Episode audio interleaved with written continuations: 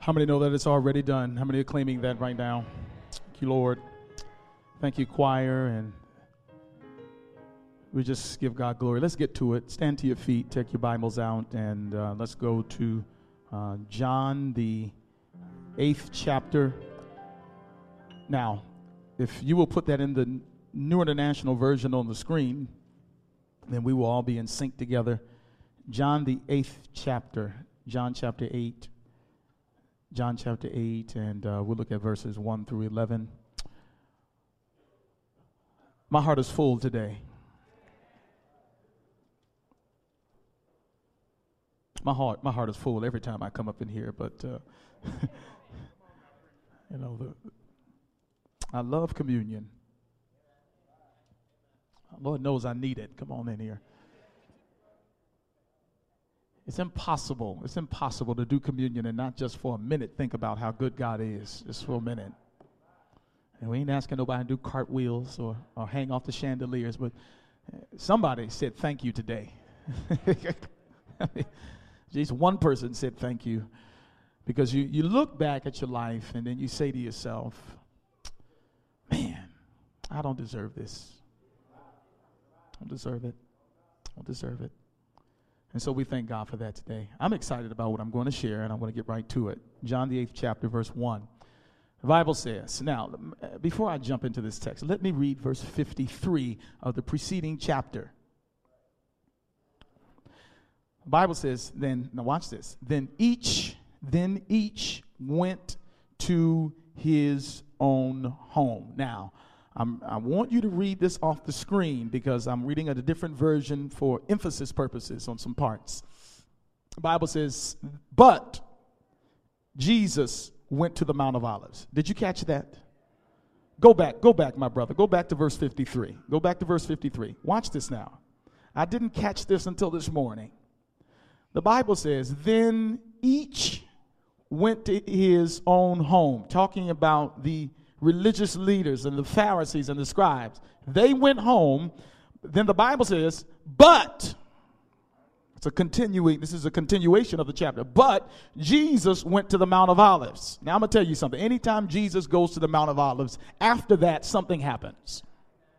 Anytime Jesus goes to pray, something happens. Watch this now. Then the Bible says, At dawn, he appeared again in the temple courts where all the people were what, everybody? Gathered around him. And he sat down to do what? The teachers of the law and the Pharisees brought in a woman caught in adultery. The Bible says she was caught in adultery. It does not say that they heard that she was an adulteress. Now, this is why this story sounds so suspect.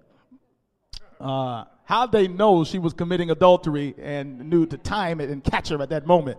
Well, we'll discover that as we go down a little further. Bible says that uh, she was caught in adultery. They made her, they made her stand before the group and said to Jesus, Teacher, this woman was caught in the act of adultery. In the law of Moses, commanded us to stone such women. Now, what do you say? They were using this, the Bible says parenthetically, uh, this question as a what? As a what, everybody? Now look at your neighbor and tell them it's a setup. this is a trap. I don't know how you're going to trap Jesus, but let's figure it out. The Bible goes on to say it was a trap here. They, they tried to trap Jesus in order to have a basis for accusing him. But Jesus bent down and started to write on the ground with his finger. This is what God does when the enemy accuses. Jesus begins to write. The word of the Lord says, uh, uh, uh, when they kept on, and they wouldn't even shut up, they didn't even get the point, but they kept on questioning him. He straightened up and said to them, Read that, everybody. If any one of you is without sin, let him be the first to throw a stone at her. Which is, I'm giving y'all a chance to back out of this. I don't know how far you want to go with this, but if there's if there's anybody in here, Jesus is being very sarcastic. Is there any, if there's any, if there's one one person without sin, how many know that he already knows everybody in there got sin? But he's trying to give them a chance to repent. The Bible says, if any one of you is without sin, let him be the first to throw a stone at her. And again, somebody say again. Again, he stooped down and wrote on the ground. At this, those who heard began to, no, oh, though, no, listen to this. Oh, Lord, have mercy. At those, help me, Lord. At this, look at this. Those who heard began to go away one at a time.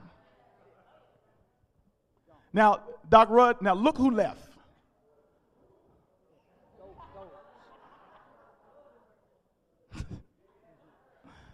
Some things just have not changed.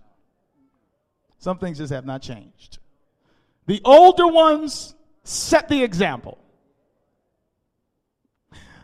They left when, everybody?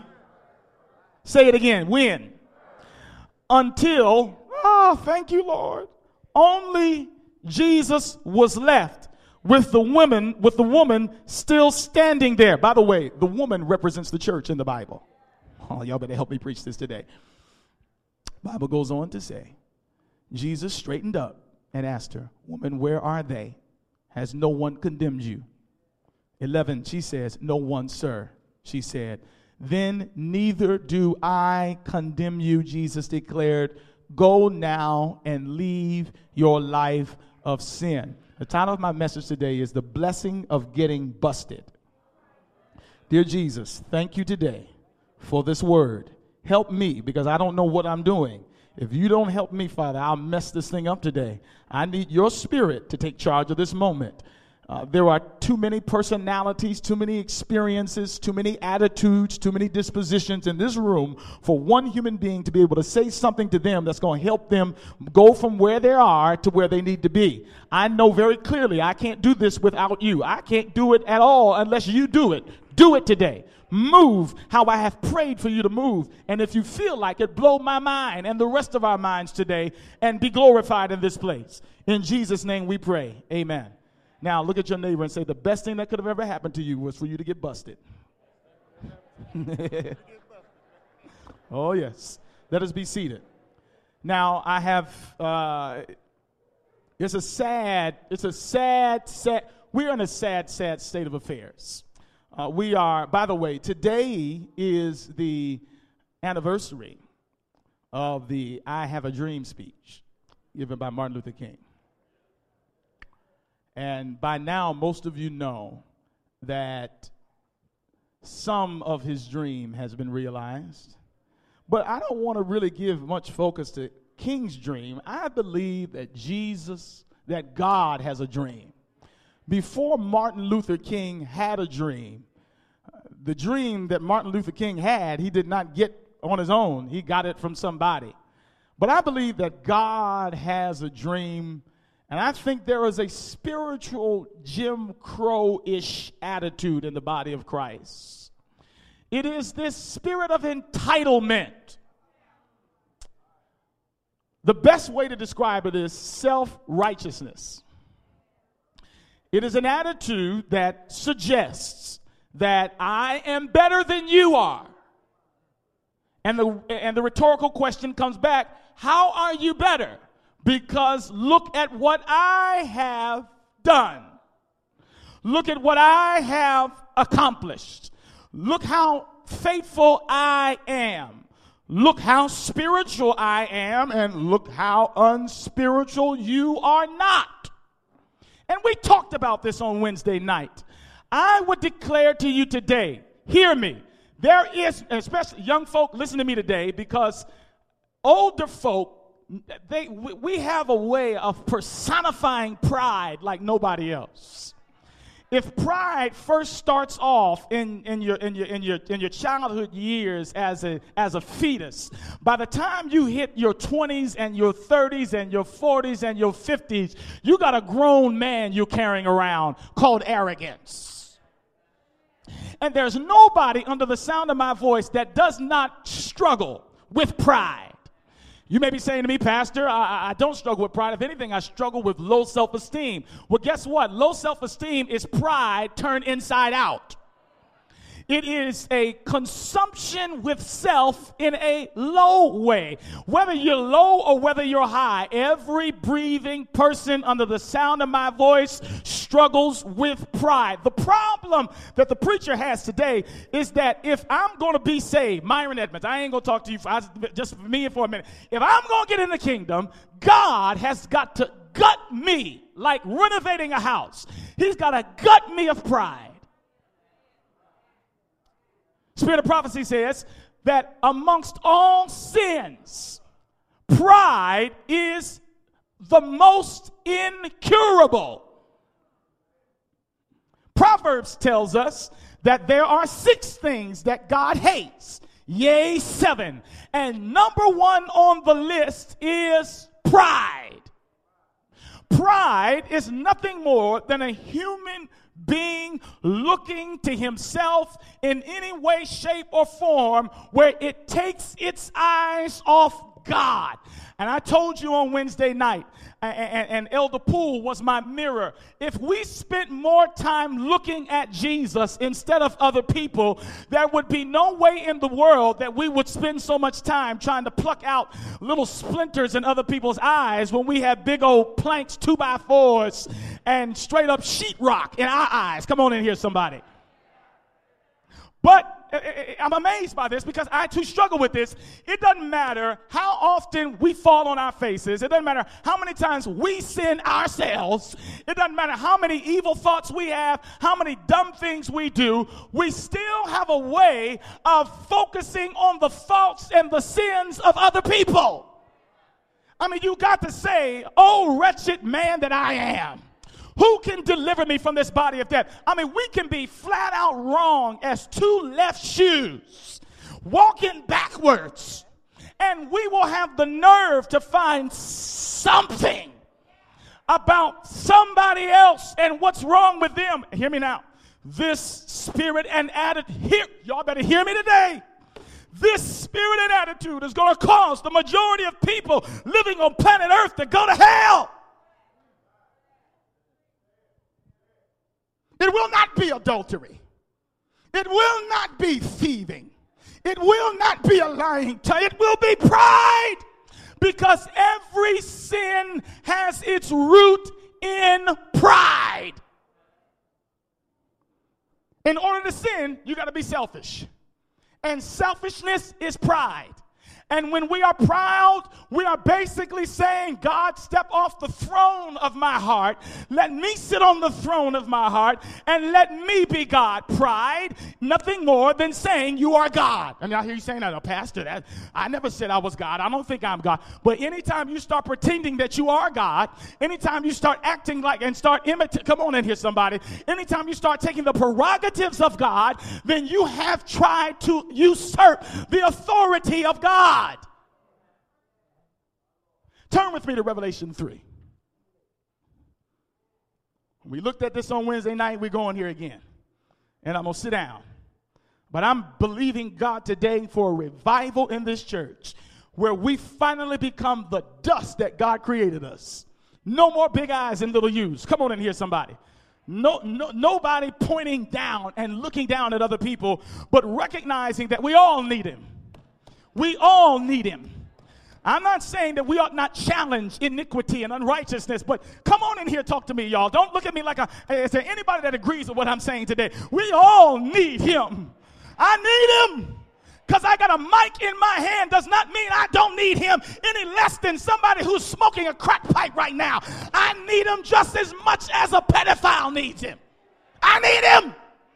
And the minute you start acting like you don't need him more than somebody else, you have crossed the line between humility and pride. You've got to stay in a position that says, if I don't have him, your sin might not be their sin, and it might not look as nasty as their sin, and it may not sound like somebody else's sin, but at the end of the day, we need him.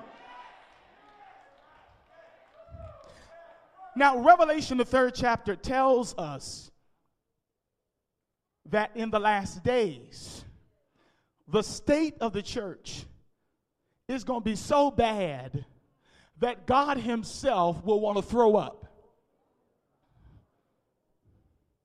Isn't that what it says?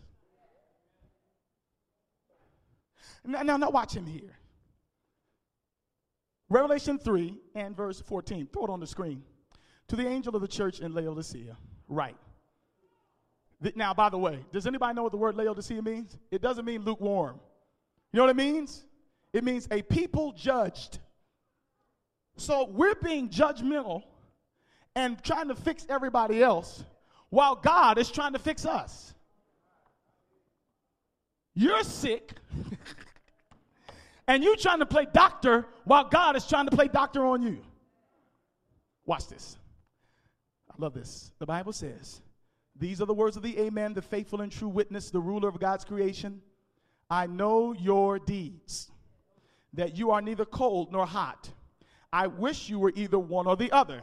So, because you are lukewarm, neither hot nor cold, I am about to spit you out of my mouth. You say, I am rich, I have acquired wealth, and don't need a thing. But you don't realize that you are wretched, pitiful, poor, blind, and naked. Come on, say amen. Oh, come on. Y'all say amen when I tell you your miracle is on the way. But I want you to say amen because you are wretched, miserable. Agree with me. You are wretched, miserable, poor, blind, and naked. You'll shout when I tell you that God's going to open up doors for financial blessing, but you ain't going to say amen to that. I want to hear an amen. Does anybody agree with the Bible today that you are wretched, miserable, poor, blind, and naked? Don't make me feel like I'm all by myself up in here. Don't you be looking at me all haughty. Tell the truth and shame the devil. Is there any witnesses in here that agree with God? Yes, God, you're right. I am wretched, miserable, poor, blind, and naked. And yes, you're right. I have thought that I'm more than I what I really am. So notice now, he says that the attitude and disposition here, get this, get this, please. He says the mindset in the last days it's going to be a mindset of, let me borrow this for a second. It's going to be a mindset of false comparisons. Now, I asked myself this question, and, and we all reading the same Bible. I said to myself, I said, how can this people say that they are rich and increased with goods and need nothing, but God sees something completely different? I'm just trying to figure out, I mean, somebody got to be wrong. Either we are wrong or God is wrong. I, I, I put my bets on God. I think He's right. Come on, say amen. Uh, uh, so, so notice now, how can God say one thing and we be totally on a different plane? We actually see ourselves as more than what we are. We see ourselves as actually rich, and increased with goods. Now, it's not talking about wealth in a financial sense, but spiritual wealth. We actually think that we are super spiritual. Now, the only way that you can feel that way about yourself is when you compare yourself to other people. There is absolutely no way in the world that you can think so highly of yourself unless you have somebody else in which to compare. If you were the only person on the planet, you wouldn't be talking that. Unless you compared yourself to a dog or something. But you know how we establish who is good and who is bad? We do it by looking at what we determine to be bad people. And we say to ourselves, well, I'm not that mother that killed all four of her children, so she's a bad person. And I'm actually a good person because I never killed my children. But in the eyes of God, you know what he's saying? He said, mm, You're wretched, you're miserable, you're poor, you're blind, you're naked. And the reason why he can say that is because he knows us better than anybody else knows us. One of the best spiritual lessons that you can learn is the lesson of self understanding when you get to a place, Monica, where you are no longer delusional about how really messed up you are. And I told you, and I read the statement is on here for you. We actually have come to understand that the, you are more spiritual the more you recognize how messed up you are. Most people think, I don't have time to read it, that they are more spiritual the less wrong they do. Well, I'm not what I used to be. Yeah, I get what you're saying. But the truth of the matter is, the closer we get to Jesus, the more we will see ourselves. And I don't know anybody in here that's willing to put a checklist up and say, I'm good, I'm super spiritual, I'm holy. Ain't nobody doing it like I'm doing it. If you're honest with yourself, you have at least one or two bad days where God has every right to take your butt to hell and burn you there so that you never live again. But because of His mercy, but because of His grace, but because of His compassion, but because of His love, but because of His patience, but because of His long, long, long suffering, He could have killed you and He didn't. And every time you see somebody that doesn't look like they have it the way you have it, you ought to look at Jesus. And when you see Jesus, Jesus will tell you, you ain't as bad as you think you are. And you're not as good as you think you are either. What you really need to do is fall on your face and call on my name and recognize without me, you can't do anything. Now, now, Revelation, the third chapter, is the final message to the church. Revelation 14 is the final message to the world. Did you, did you hear what I just said? Now, now, now everybody can go get this word today, but that's okay. Those of you who are hungry for it, come and get it. Uh, uh Revelation 14 is for who, everybody? The world. Revelation 3 is for the church. The word to the church is you stuck on yourself. The word to the church is you, you, you're too hyped up about what you think you know. The word to the church is, is you mistreat people. Uh, the word to the church is 1 Corinthians 13. He says, If I speak with the tongues of men and of angels, he says, If I understand prophecies but have no love, I am nothing. You can have prophecy, you can have health, you can have a church, you can have money, but if you don't have Jesus' love, if you don't have humility, you are nothing. Now, people don't like saying amen to this kind of sermon. Nobody wants to be told that they're messed up. You know, Pastor, go easy on the people. People have been beat up so much. Don't come in there beating up on them. You preach like an abusive husband. Listen, what I'm trying to do to see, you won't understand how to be appreciative of who you are because the fact of the matter is, let's be real. If you really think about it, ain't nothing really special about us. What, what gives us any value is God. oh, y'all not hearing me in here today there really is no such thing as self esteem.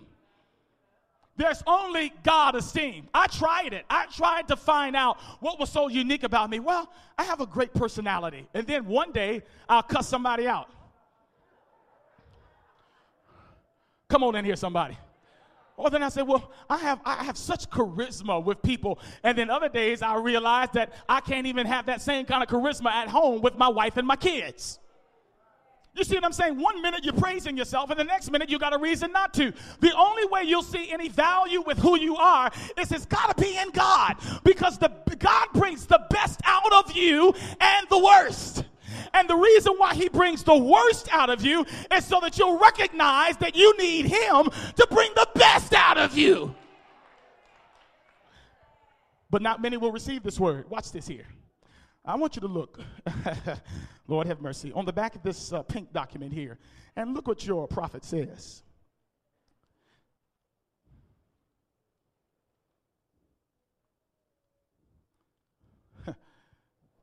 Are you ready? She says here, I asked, uh, the, no, no, uh, first, inspired statements. The closer you come to Jesus, the more faulty you will appear in your own eyes. For your vision will be clearer, and your imperfections will be seen in broad and distinct contrast to his perfect what? Now, watch this. This is what? That Satan's delusions have lost their power. That the vivifying influence of the Spirit of God is arousing you. So, like I told you on Wednesday, catch this now you know that the Spirit of God is at work in your life when you begin to recognize your imperfections and your flaws. Most people feel like, I'm growing. How you know you're growing? Because I'm not doing what they're doing. That's faulty. When you get close to Jesus and stand next to him and you compare your life to his, you can't say anything but, Lord, I need you. Lord, I got a long way to go. Now, can I just praise God for a minute? I I was real, you know, I, I was real zealous in college. I, you know, I wanted to get real spiritual, and so I told God, I said, God, I said, show me everything that's wrong with me. And you know what the Lord, He spoke back to me. Yes, He did. In college, He did. And you know what the Lord said to me? He says, Now, if I do that, He says, you're going to give up. He says, So what I'll do is, I'll reveal as much to you in increments as you can handle. Y'all not hearing me. Am I telling the truth in here today? Can you imagine if God revealed every detail, every imperfection of character? See, the reason I know this is true is because two years ago, I was praising God for victories over pornography. Now the Lord has shown me something else in my life pride. And in two years from now, after I get finished working on pride, he's to show me something else. Are y'all hearing me in here today? See, he chips away at us because if he showed you everything that was wrong with you, at the same time, then most of you would give up. But I want you to hear something. Now is not the time to give up. Now is not the time to take your hand off the plow. No man is fit for the kingdom of God having put his hand to the plow and looking back. But I'm going to press toward the mark of the prize which is in Christ Jesus. I don't care what the devil accuses me of. I don't care what you've done. I don't care what sin that you've committed. Come on and talk to me in here today. I don't care what you've done. Thank you, Lord. Ah. Somebody needs to hear that today because you came in here and you brought some filth with you. You brought some disgusting sin with you. You came in here soiled by the enemy. But I got news to you today. I'm invested with the authority of the Holy Ghost to tell you right now no matter what you've done, no matter where you've been, no matter what you got yourself into, the word of the Lord is true. I have loved you with an everlasting love. There is no sin that you can commit that cause God to stop loving you. All you need to do today is fall on your face and say, Lord, even me. Let some drops fall on me. Showers of blessings. Mercy drops round us are falling. But for the showers I need, Now, this is illustrated. I need to move out of this because this is heavy. Let me move quickly. In John, the eighth chapter, for all you scholars, do you realize that there are three main prophetic events that are illustrated in the life of this woman called the act of adultery? Three prophetic events that are to come are revealed in this story. Here they are. Number one, the great controversy. In other words, the battle between good and evil. Number two, the investigative judgment. Number three, the shaking. Can I break it down? Point number one. If you look at John 8, it starts off with a plot with what, everybody? Starts off with a plot. The plot is the Pharisees, the religious leaders, are upset because Jesus keeps exposing them. Every time they think they have him, they don't. Every time they think they've nailed him on something, he outsmarts them. And so they are upset because of what happened in chapter 7. So the Bible says that they go and they scheme, and Jesus goes and prays. Now, while Jesus is praying, they said, Got an idea. We got him now. Why don't you go get your girlfriend? Oh, come on in here, somebody.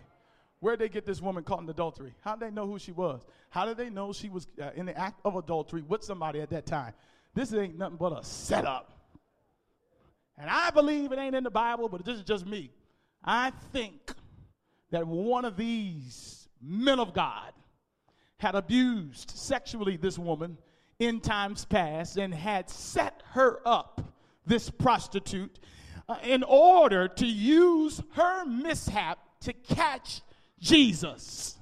So, whether they were in bed with her or not, they are just as guilty because they would dare use this woman's sin to try to bring down Jesus.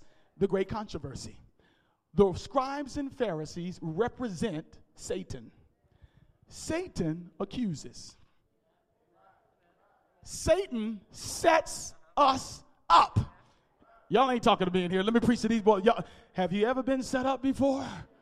Have you ever been, have you knew it was a setup? Come on, say amen. But you were too weak to resist it and you gave in. You knew, was, you knew the enemy had his fingerprints all over it. They represent Satan and Jesus represents himself. And so they bring this woman and they try to use her to bring down Jesus. The whole story of the great controversy is about Satan trying to bring us down to bring down Jesus. And guess what? He was successful. When he brought us down in sin, guess who came down? Jesus.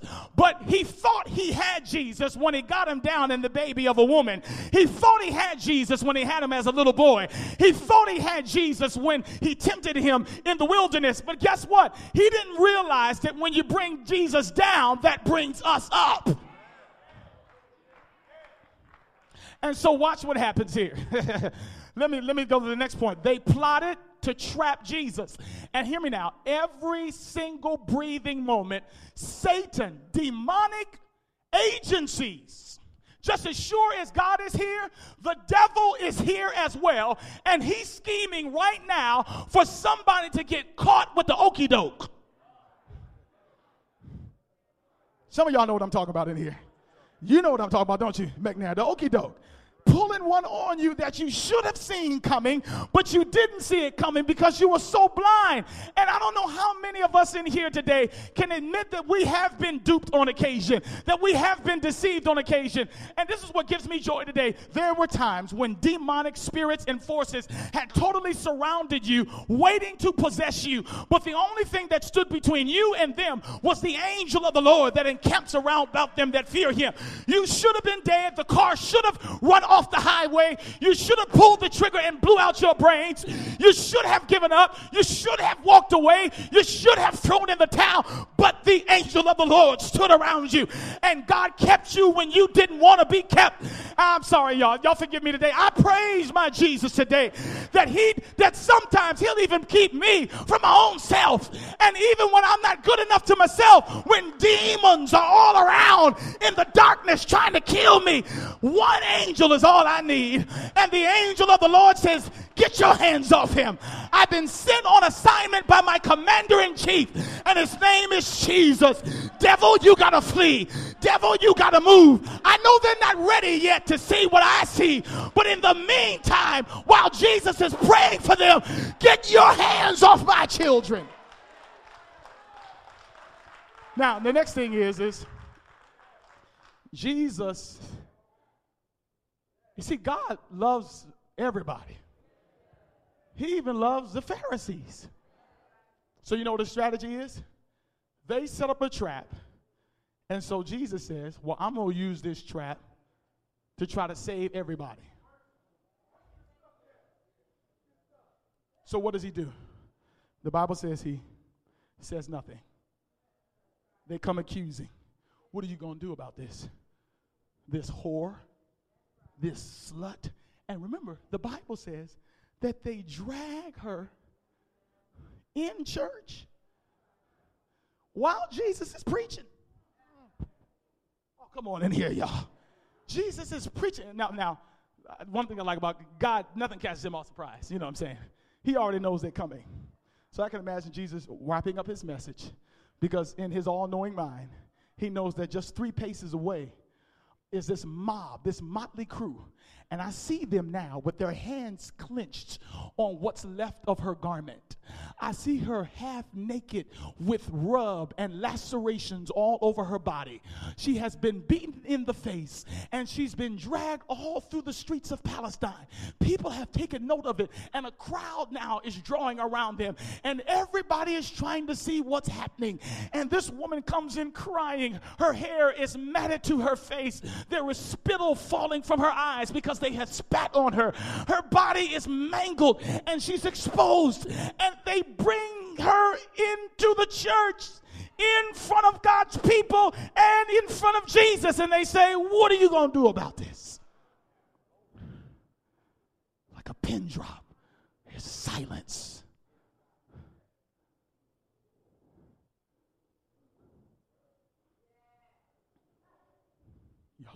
And I can imagine, I think Jesus was a little hood, you know. He from Galilee now. Come on, say. Y'all, y'all sure y'all want to do this? Are you, you sure you want to go here? Okay. Bible says he gets down. now, he's not getting down to embarrass. Listen now. And for all those that were the all-night prayer service and struggled hearing people tell the details of their lives. I got a word for you right here. Jesus then starts exposing everybody. He starts writing out their sins. And guess what? Before they realize that he's actually talking about them, the Bible says they keep on accusing him. What you gonna do, man? Do something, Jesus. Come on, what you gonna do? We got you now, Jesus. We got you. What you gonna do, Jesus? I can see them dapping each other up. We got him now. yeah.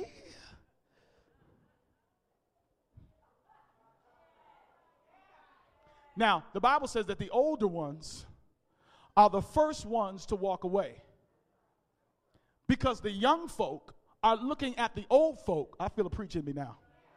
I'm, re- I'm ready to do this now. The, the old folk are the first ones to walk away. The young folk are watching the adults to see how they're going to respond. When Jesus exposes them, I bet you the young people, where are my young folk at? Let me hear y'all say amen. The young folk, some of y'all said amen, got no business saying amen the young folk were watching the older ones to see how they would do church. How, how do you respond when Jesus exposes you? And you know what happened? You know what happened? It's almost like on Sabbath when the preacher is preaching and an appeal is made. The folk that have been around for a long time, they don't come, they ain't coming down here. I mean, you got to make a real general appeal. It's got to be something like, those of you who love Jesus, come down. And so then people are like, all right, you know, I could do that one. But if, if it's anything to do with repentance or sin, I ain't going down there. And you know what? Young people watch us to see how we respond when we get exposed. And notice now, the Bible says that when Jesus exposed them, that they did what? The Word of God says that the old folk walked away, which is to say, they did not repent. So, so, so, the spirit of non repentance is generally dispersed, well, it's usually disseminated by leadership and old people.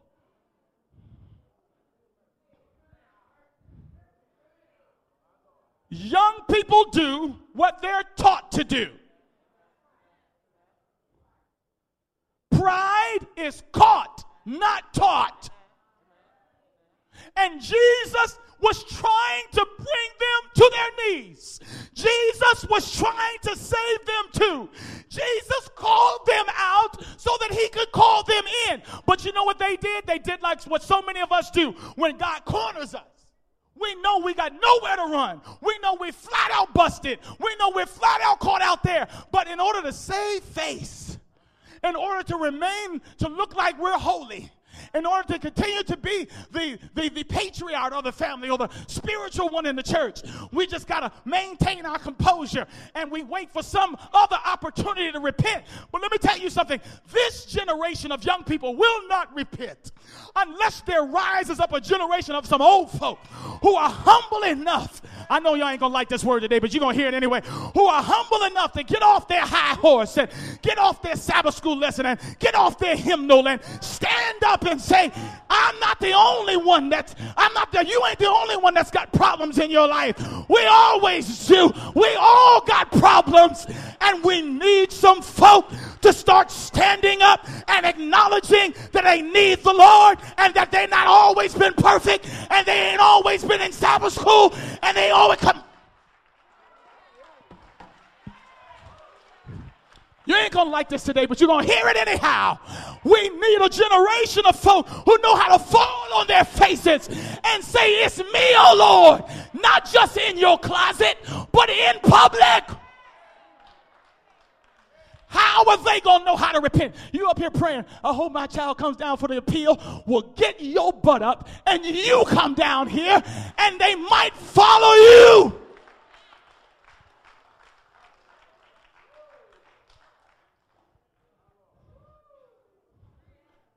They didn't catch Jesus off guard. Jesus was planning this moment. Oh, y'all not hearing me now. See, let me close on this. The investigative judgment is about God giving us a chance to repent before it's too late. Did y'all hear what I just said? Repeat what I just said to your neighbor.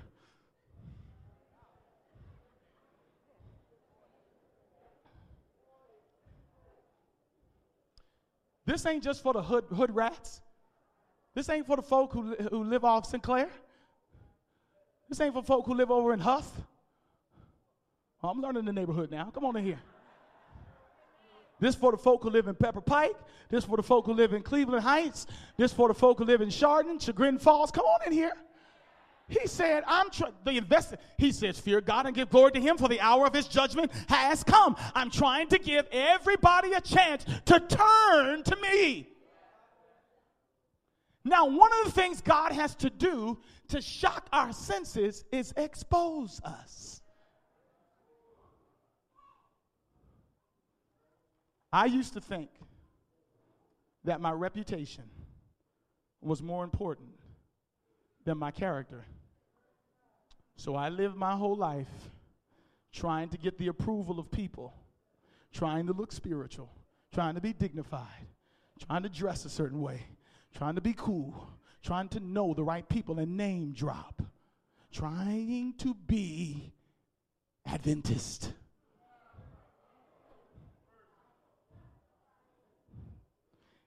Don't know what first volume of the testimonies is. Don't know where the statements came from. But I've got to be, I've got to look, I've got to, I've got to convey a certain attitude. I'm people, it's my reputation. But guess what? God doesn't care about your reputation. The Bible tells us that men love darkness rather than light. You know why? Because in darkness you can hide.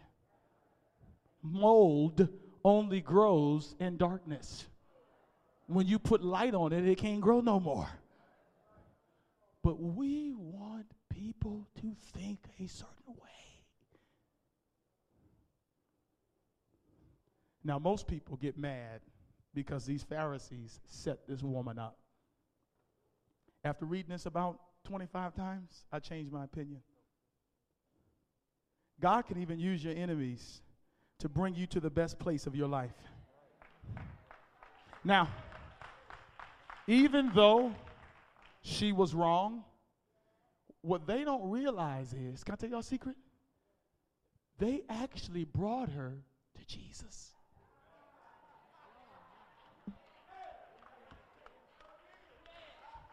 They thought that they were setting her up to get destroyed, to get judged.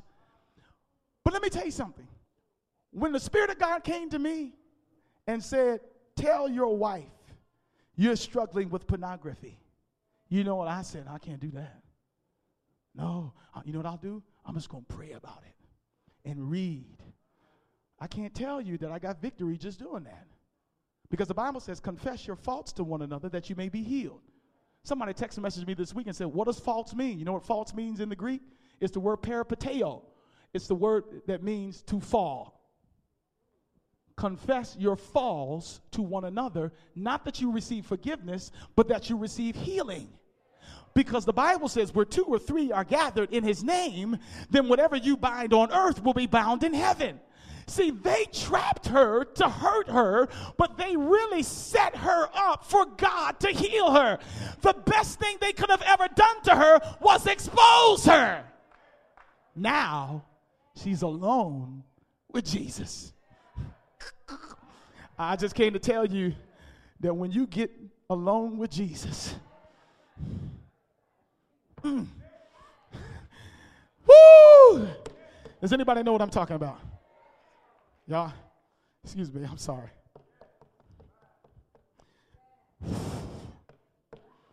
Y'all know I'm a crybaby, but y'all forgive me this preacher today. I'm telling you that your Jesus, your God, He will in no wise cast you out. They, they thought they were hurting her. But how many know that all things work together for good? See, you thought getting raped or getting pregnant outside of wedlock was only the devil. But let me tell you something God took your mishap and brought you to a place of brokenness where He finally got your attention, where you were able to say, Lord, I need you. Because when your mother and your father forsake you, the Lord will pick you up. Can I get a witness in here? Is there anybody that knows what I'm talking about today? That when you get down in despair, when you get beneath under the floor, when you feel so low that you don't even have strength to call on Jesus for help, when you get so wrapped up in your own mess and your own sin that you're too humiliated to ask for help, how many know that your God never left you? Your God never forsook you. The Bible says he stood there and said, Now, devil, if you want to condemn her, he says, do your best. He said, but I'm not going nowhere. I'm going to stay right here where she is. This woman was thinking that Jesus was going to walk away. She was anticipating a stone being thrown on her, but that's not Jesus. Jesus will pick you up. He'll turn you around. He'll dust you off. He'll clean you up. He'll love you. He'll pray for you. He'll bless you. He'll move you. He'll prosper you. He'll promote you. He'll transform you. He will do exceedingly abundantly above all you could ever ask or imagine because He loves you. Your Jesus will bust you, but He'll bless you.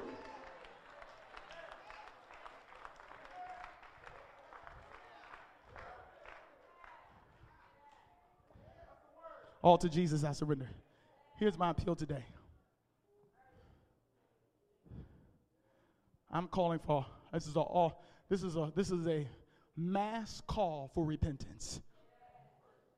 Now I don't have time to try to come up with a detailed appeal that'll meet everybody. My question today is there anybody that needs to hear the words, neither do I condemn you? Go and sin no more. Anybody want to feel the love of Jesus Christ? Anybody need to be restored? Anybody need a new mind? Come on, my brother. Anybody? Anybody? Anybody need need need to be healed? Need to be free? Anybody not too proud or delusional to say, I need thee, oh, I need thee? I have learned not to boast in my strength, but I've learned, like Paul, to boast in weakness. I, didn't, I don't know if you heard what I said. I have learned that, that, that, that they will overcome him by the blood of the Lamb and by the word of their testimony. Keep on talking about it, saints. Do you hear what I'm saying to you? I, I know we talked about a lot on that all night prayer service, and, uh, but I keep on talking. Keep on claiming the victory. Keep on testifying. Keep on calling out for help. Don't do it by yourself. Ain't nothing wrong with being broken. Ain't nothing wrong with being messed up because uh, God can work with you.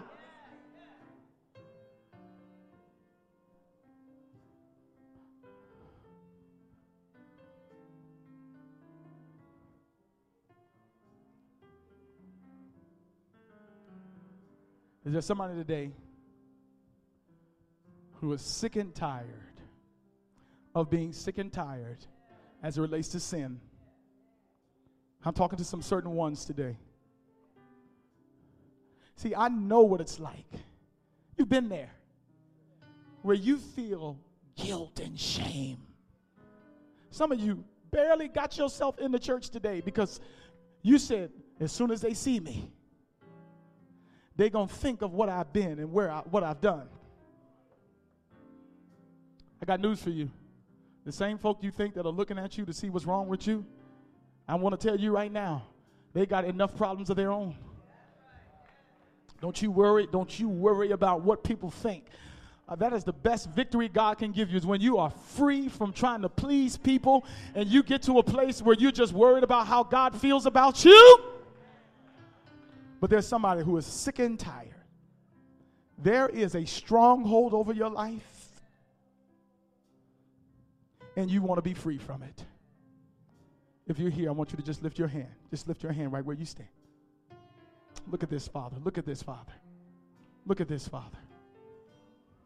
Look at this. Keep them in the air. Keep them in the air. Oh, God, God, God, look at your people.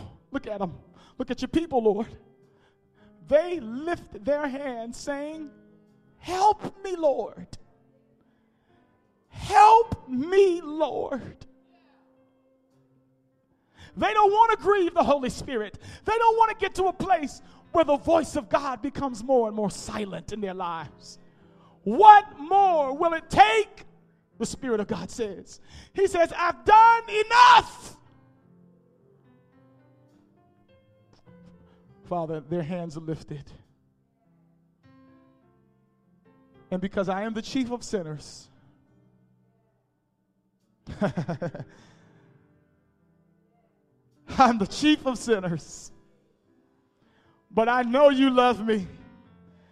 You died for me. You died for me and everyone in this room. You died for us, not that we might be lost and perish, but that we might be saved. I pray right now in the name of Jesus Christ that you will break the authority of the enemy in their lives in Jesus' name, break every unclean spirit, break every attitude, break every sin, break every stronghold, every generational curse, unhappiness and anger and bitterness, depression. God, I call on your name because there's no power in me. I got to ask for you as you are praying right now, Father, send down the power of the Holy Spirit and set your people free that we might be able to tell of your good works, that we might be able to help somebody else.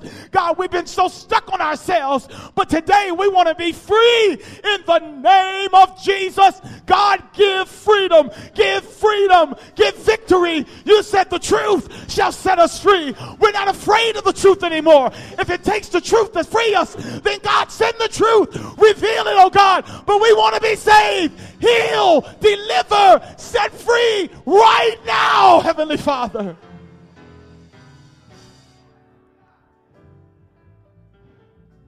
God, we want a revival in Glenville. We don't want to do church anymore. That's played. We want revival and reformation. We claim it right now. There's some folk that need to go apologize to some folk. There's some folk that need to get, uh, get uh, begin to experience forgiveness. God, dispense it right now. God, give them courage. God, give them what they need, Lord. Let's just sing a few stanzas. I surrender all. Come on, lift your voice. All to Jesus.